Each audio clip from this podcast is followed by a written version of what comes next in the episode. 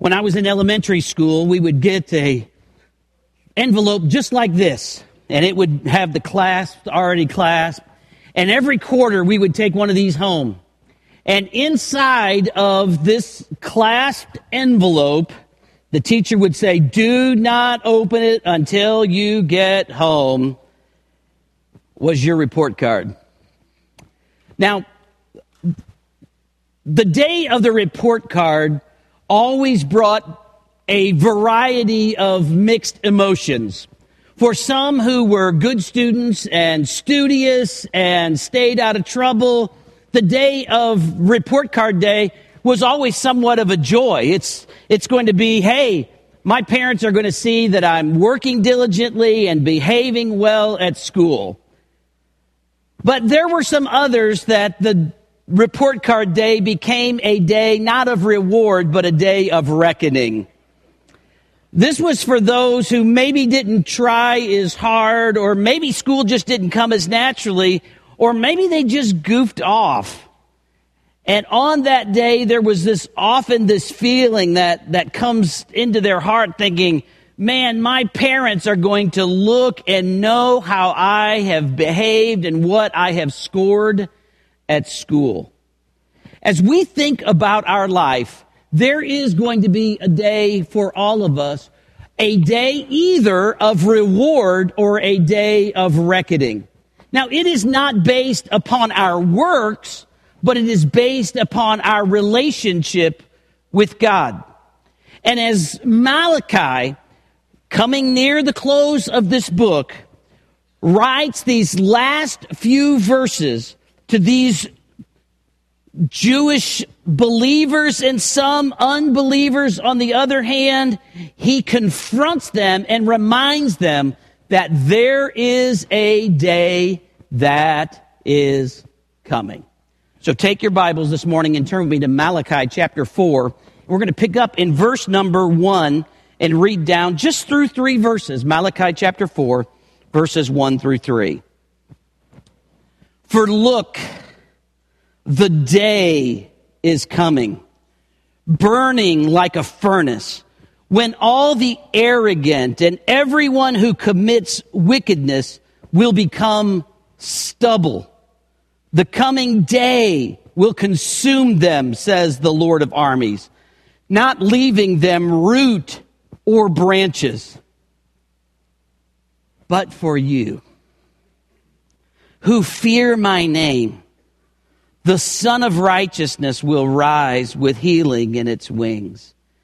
And you will go out and playfully jump like calves from the stall. You will trample the wicked, for they will be ashes under the soles of your feet on the day I am preparing, says the Lord of armies. And with that, let's pray. God, I ask that you would speak to us and challenge us as we anticipate the coming day. And Lord, I pray that every man and woman, every student would be ready. And if they're not ready, that today they would get ready. In your name we pray. Amen. Malachi has been the mouthpiece of God, and his prophetic voice will be the last voice that will be heard for some four hundred plus years until Jesus comes. So this is very essential and important. And as Malachi is preaching and he is confronting the people, remember, for the majority of the people who have come back after the Babylonian exile, they've been released by the Persians to come back. They have come back. They have rebuilt the temple. They have rebuilt the walls, but they are walking in uh, a sense of spiritual stagnation. Their walk is spiritually stagnant and their worship is spiritually apathetic. And throughout this book, Malachi has confronted them on how they have dishonored God's name and how they have disobeyed and despised the spiritual reality of who God is and what God has commanded them to do. And so now he challenges them and tells them that there is a day coming. And I will tell you that we are closer to that day than we have ever been. I believe that as Malachi shares this prophetic voice some four hundred years before Jesus would come, this prophetic voice would be echoed actually in the last book of the New Testament, the book of Revelation, as we see this day of the Lord as it is coming. For the day of the Lord is not a single day. It's kind of like when you're hanging around with your friends and you're talking about back in the day. You know, when you're talking about back in elementary or middle school or high school, you talk about your time back in the day. Here, the day of the Lord, I believe, is that time in Revelation chapter six through nineteen where tribulation comes upon the world, and just as, uh, and this culminates in the coming of Jesus and his second coming, and he comes to reign and rule forever. So we see this day is coming. There is coming a day of reckoning, or there is coming a day of reward. That's a challenge for all of us. All of us at some time are going to pass from this life. And whether Jesus comes or we go, we understand and recognize that God is going to bring to us and in front of us a day of reckoning for the opportunities that we had to follow the Lord and to believe on the Lord Jesus Christ. Or there will come a day of reward when the Lord will give us the rewards that we have earned after receiving Jesus. Now remember, we don't get to heaven by doing good works. But after we come to know the Lord, then we do good works, and God promises reward for us. There's coming a day, a day of the Lord. If you notice with me, all the way back up in chapter three and verse number seventeen, it mentions this day. Then in chapter four and verse number one, it mentions this day twice. And then down in verse number three and verse number five, it mentions this coming day. So mark it down. The day is coming. And for all of us, it will be a day of reckoning or a day of reward. So let's begin in verse number one. As he, as he begins this section, notice he says, for look, some of your Bibles may say, behold. This is a, a word of interjection. It is a word that says, pay attention, wake up, listen up. This is important. These are the last few sentences that will be shared for four hundred years. Listen up, wake up, behold, look. Then notice what he says. Look, the day is coming, burning like a furnace, when all the arrogant and everyone who commits wickedness will become stubble. For some, the day of the Lord means God's judgment.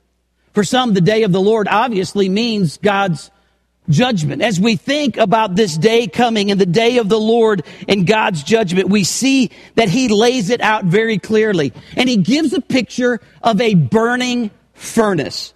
Now, as we think of this picture of God's judgment and we listen to this message of Malachi, he is sending a warning. He is sending a warning that says there is going to come a judgment like a furnace. Now, in the New Testament, do you know who would talk about hell more than anyone else? The Lord Jesus himself.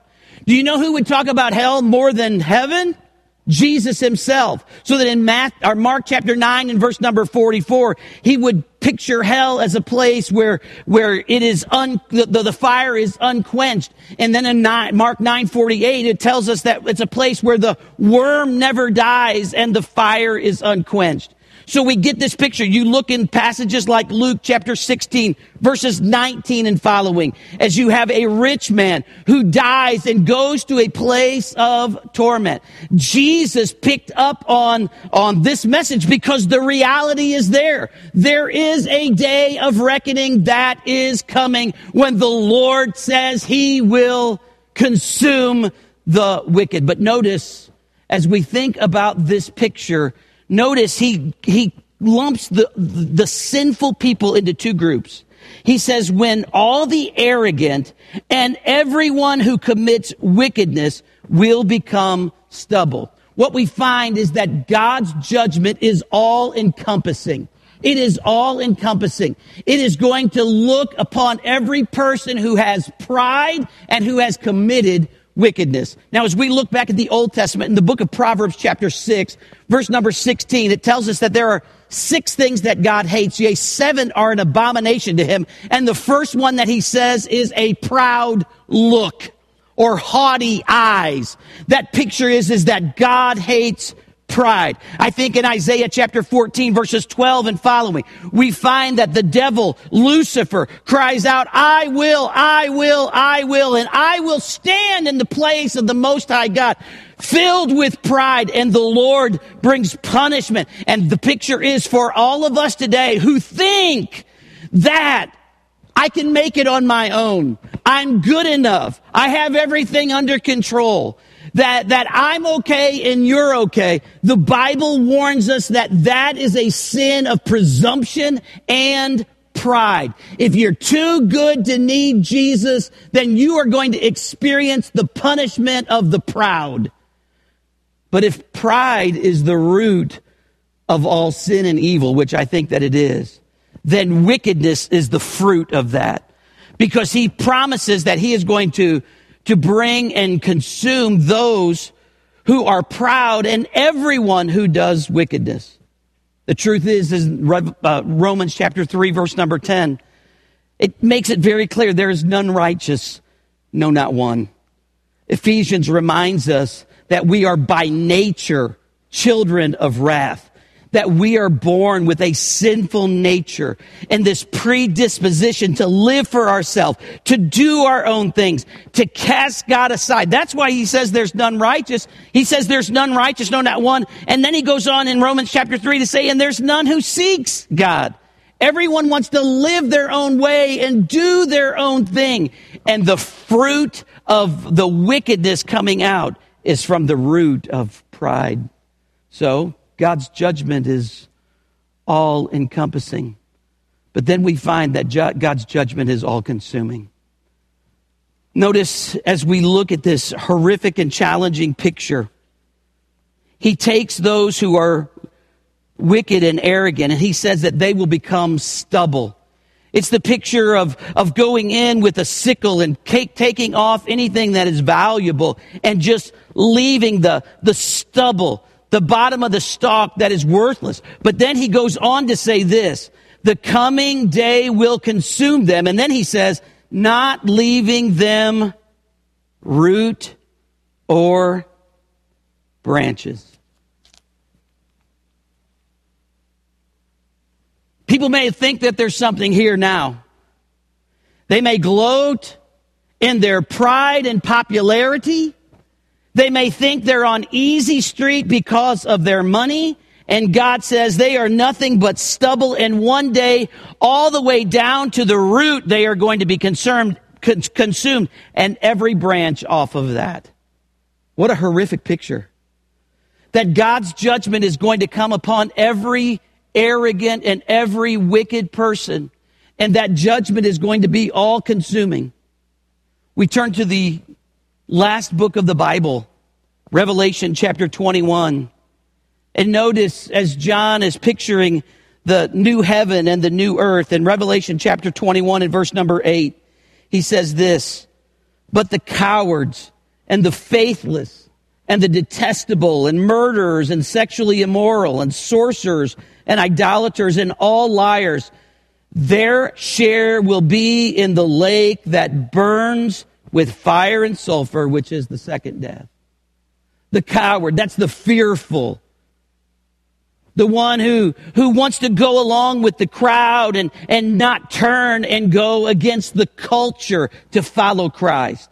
It's so much easier just to go along and get along. And yet, as we're walking in the way of the world, the Lord Jesus bids us, repent or you will likewise perish, and calls us to follow him and go against the flow of society and go against the flow of sinfulness. And he says those who are cowardly and unbelieving, they are going to experience the second death. There is coming a day of reckoning, and Malachi makes it very, very clear that no one is going to escape. There's going to be, be no one who gets away with it. In our world today, people try to see how much they can get away with. And that day, no one will get away. And in that day, people will be consumed. They will experience the punishment of separation from God forever in a place of torment called hell. Ultimately, we see in Revelation twenty-one that they are cast into the lake of fire, which is the second death. This is a horrific picture that the day of the Lord is coming.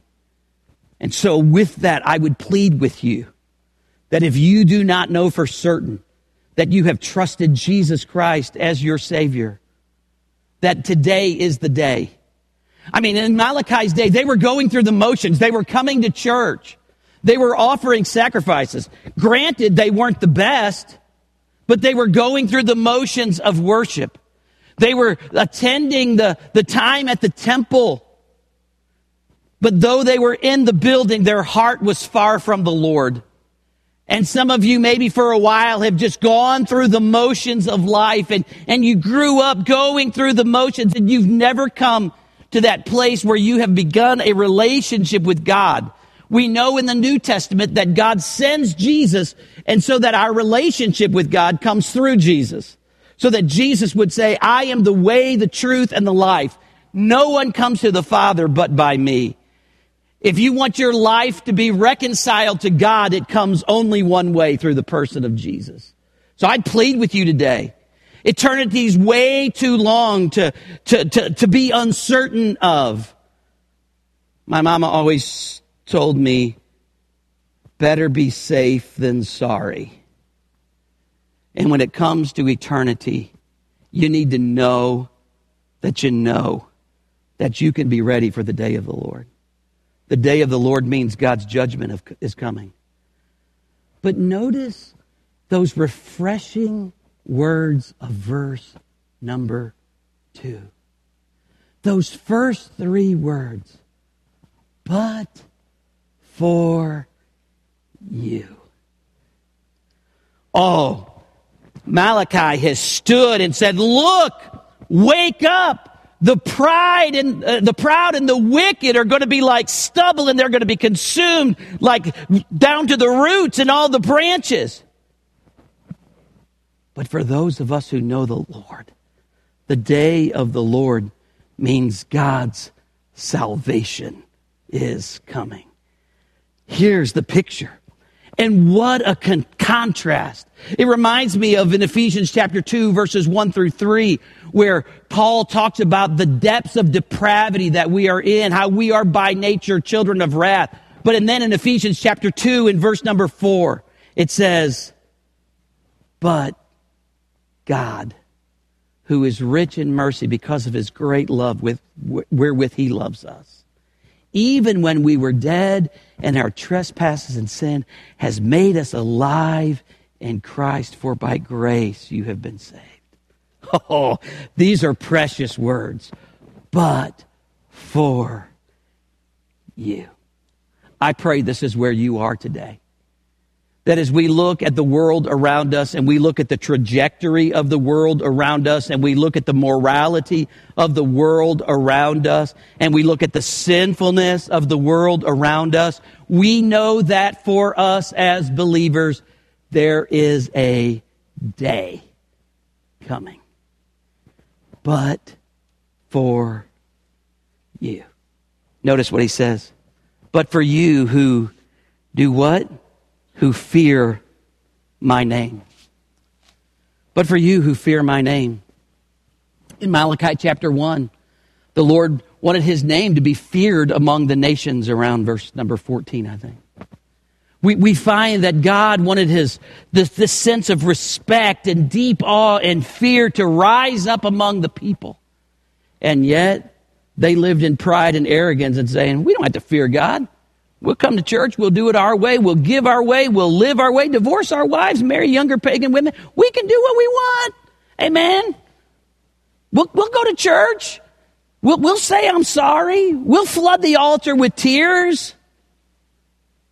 But man, we're just going to keep on living the way we want. But notice what he does say to the fearful. up in Malachi chapter three, verse number sixteen. At that time, those who feared the Lord spoke to one another. The Lord took notice and listened, and a book of remembrance was written before him for those who feared the Lord and had high regard for his name. Then we see, but for you, verse number two of chapter four, who fear my name. He promises in chapter three, for those who fear his name, their name is going to be written in a book, the book of life. It is the registry of heaven. And now he proclaims that for those who fear my name, there are four amazing, wonderful blessings that you can experience.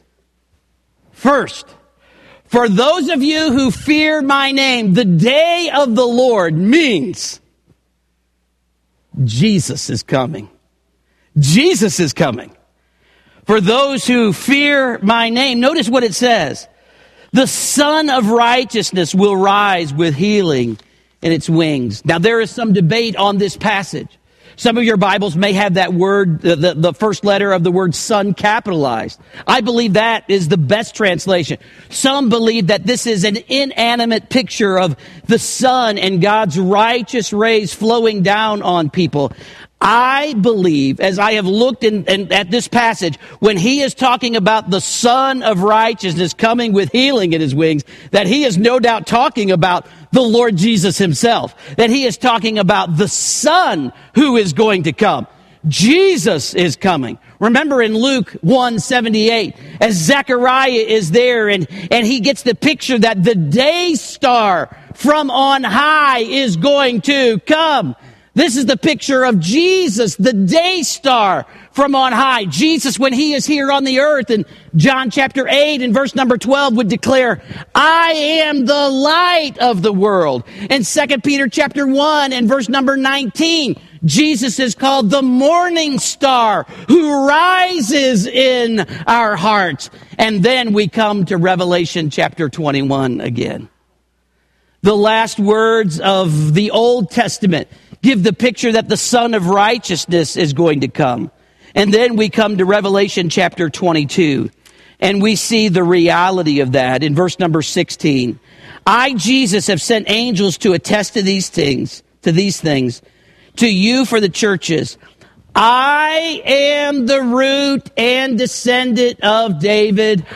I am the bright and morning star. So here, the picture of Jesus as the day star, as the morning star, as the bride and morning star. I think that this is a reference that Jesus is coming. And Revelation chapter nineteen, verse number eleven and following, shows that awesome return of the Lord as Jesus is pictured as riding in on a white horse and many crowns are upon his head and his eyes are blazing like fire and he holds uh, out of his mouth comes a two-edged sword, and written on his name are the words, King of Kings and Lord of Lords. For those of us who know him, one day Jesus is coming, and that is our hope. Jesus is coming.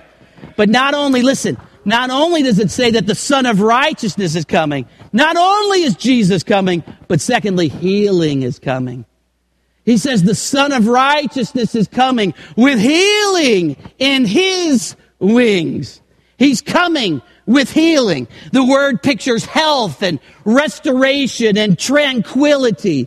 Jesus is coming, and as Jesus comes, healing is coming. Many of you know that yesterday, uh, Naomi Judd died. You know of Winona and Naomi, and the other daughter, Ashley, I think was in movies. and But that family, and her daughters printed that she died because of mental health issues. Can I tell you, when Jesus comes, health and tranquility comes. Not just physical restoration, but mental, emotional, spiritual restoration and peace and tranquility and health comes in him. comes in him. Healing is coming. Now, there is something interesting that I think, man, and I, I, I got excited. You can't tell I'm excited today, but uh, I got excited about. He's coming with healing on his wings. The word wings there, the Hebrew word, means uh, uh, kind of uh, the edge, or it can mean an extension. But it is also used in First Samuel chapter seventeen, when Saul has the kingdom taken away from him and Samuel is walking off, and Saul grabs Samuel's robe and tears it. He grabs the hem. So the word hem can be used on this same Hebrew word. All right? So in First Samuel chapter twenty-four, you know, when Saul goes into the cave to relieve himself and David is in there and, you know, cuts part of Saul's robe. Okay? Uh, J. Vernon McGee said that Saul was the first person in the Bible to wear a miniskirt after that, but I, I don't I don't think he cut that much, really. Uh, but he it says he cut off a hem. Now, now let's think about this and go to the New Testament. There's a lady with an issue of blood in Luke chapter eight, and she thinks, if I can just touch the edge, that hem of his garment, I'll be healed. And so Jesus is walking through. He's actually heading to the house of a young girl that is very sick and then at the point of death and then dies. And there's a woman in, who touches his robe, and he stops. And with all the crowd pressing in, he asks the question, who touched me? It's like the disciples are like, dude, who's not touching you right now? I mean, there are people all around. How can... He says, no, I can tell power has left me. And the woman sheepishly comes forward. And Jesus says, your faith has healed you. Go in peace. Can I tell you, at that moment, she experienced the relief of just touching the wing, the hem of his garment. And there is coming a day. There is coming a day when the Lord Jesus is going to come with healing on his wings. No more aches and pains. No more suicidal thoughts. I was thinking about this as I was just flipping channels uh, later in the week, and I thought, Stan, there's not going to be any COVID units, no doctor's visits, no hospitals. Donna Glenda, we're not ever going to have to watch a, a child on a commercial for Shriners Hospital or Saint Jude anymore. Jesus is coming, and healing is coming. One day, there will be no more doctors and hospitals and assisted living, and there will be no more pandemics, and there will be no more funeral homes. Healing is coming. Jesus is coming. Healing is coming. Thirdly, we find that joy is coming. Notice what it says here, and I, I love this. It's a beautiful picture. It says, for you who fear my name, the Son of Righteousness will rise with healing in his wings, and you will go out and playfully jump, or you're going to go out to grassy fields is the picture. But the, the C S B says you'll playfully jump like calves from the stall. The picture is, is, is a calf that has been in a, in a stall all day, and then they're released. Now, I have not been around cows a whole lot, but a couple of years ago, I was doing some studying at Julie's parents' house, so I went and spent a, a couple of days there and kind of stayed in their basement and studied. And about dusk one evening, I walked upstairs, and their uh, backyard is, is to some woods. And I watched a mama, a doe, and her two fawns. And I watched them for about a half an hour in the back of Julie's parents' yard. I mean, frolicking and jumping. I just thought, you know, for safety, they've probably been bedded down all day. And now they are running. They are chasing each other. They are having fun. Man, they're just out there like there's there's no challenges. There's no fear. Everything is fine. We it, it's kind of like if you've ever taken your kids on a on a long road trip, especially when they're little. And man, they've been in those seat belts all day. And I remember uh, getting home from when we lived in Atlanta, ten, eleven, twelve hours in the car, and we pull up in my parents' driveway, and Man, they'd have those seat belts off. And sometimes even before running to see grandma and grandpa, they ran to the backyard and they would get on the swing set or they would start throwing a ball. They just had to get some energy out. They wanted to go out and play and be free. And here the picture is, there is coming a day of joy that we have never experienced before in our life. And Malachi says, man, the best picture that I can give you is like a calf who's been tied up all day, who's now out just playfully jumping around in a grassy field. They know that their food is cared for, is, is provided, and they can just jump and have fun and be secure and experience joy. And that's the picture. What a beautiful picture. Jesus is coming. Healing is coming. Joy is coming. But fourthly, we find that vindication is coming. Notice with me in verse number three.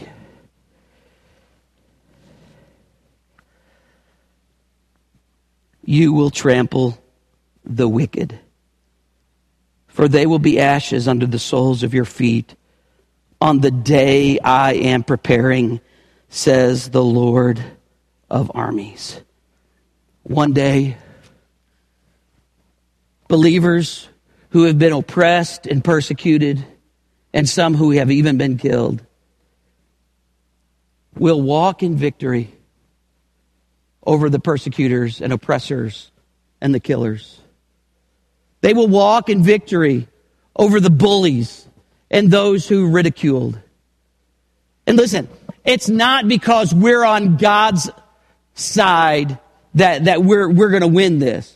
It's not that we're coming in to help God bail out the, the, the, the world so that we can now march in victory. No, it's not that Not that we, that we get to say, man, you know, man, good thing God had us. It's the picture is because God wins, we win with him. That's the picture. It's not that we're good enough to do this. It's that God says, I win. And because I win, you win. Vindication is coming. For those of you who have faced ridicule at work or persecution upon your job, for those who didn't get the promotion because they were, were too spiritual or they were too religious, there is coming a day when vindication is coming, and we will trample upon those who are the wicked. Those who pushed us down now will be under our feet. And again, not because of anything that we have done, but because of everything that he has done. God doesn't win because we're on his side. We win because we're on his side. And when we're on God's side, in life and in eternity, that's what ultimately matters. Johnny Hunt, as he spoke at the conference this week, shared about uh, going to hear uh, a devotion at the racetrack in Phoenix. As they were going to a NASCAR race, they went to chapel that morning, and James Dobson was actually speaking at the chapel service that morning. You remember James Dobson, and began the ministry Focus on the Family, and still on the radio today. James Dobson had just come out of a time where he was very near death. He was very sick. And he shared with that crowd, he said, really, there's only three things that matter when you come to that point. You need to know, know those that you love, and know those that love you. And then he said, and know that eternity is way too long to be without them. For those of us, we know who we love. We love him because he first loved us. We know the body of Christ, those that we have shared and walked in our spiritual journey with. We know and we love them. And we know and receive his love, and we know and receive the love of others.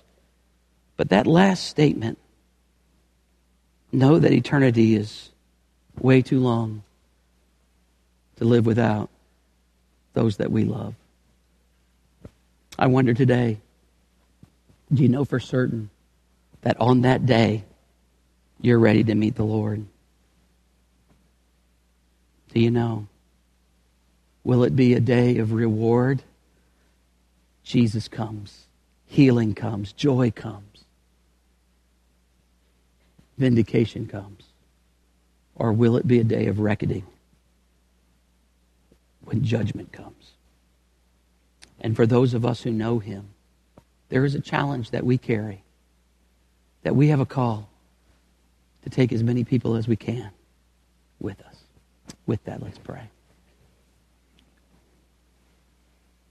Today, may I ask, do you know for certain that if Jesus came or if you died and met Him today, that you would go to heaven? Do you know that you know? If not,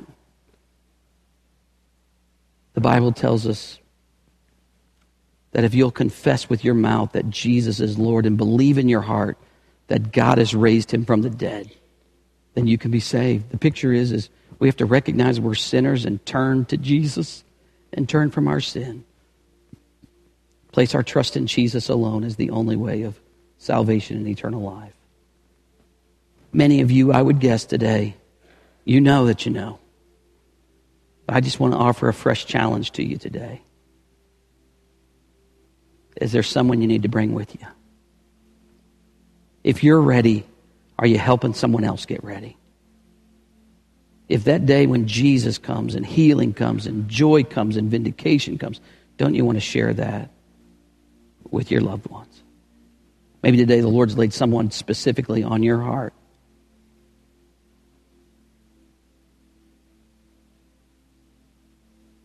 If God's speaking to you, I don't, I don't think that it's just a coincidence that you're here. But God may have someone for you to take courage and to go share with. Father, in the powerful and awesome and wonderful name of Jesus, I pray that you would take these moments of reflection and invitation.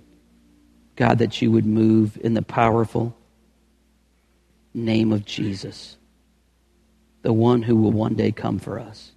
May we be ready. And Lord, may we help others by sharing the message of the gospel. Get ready. In your name.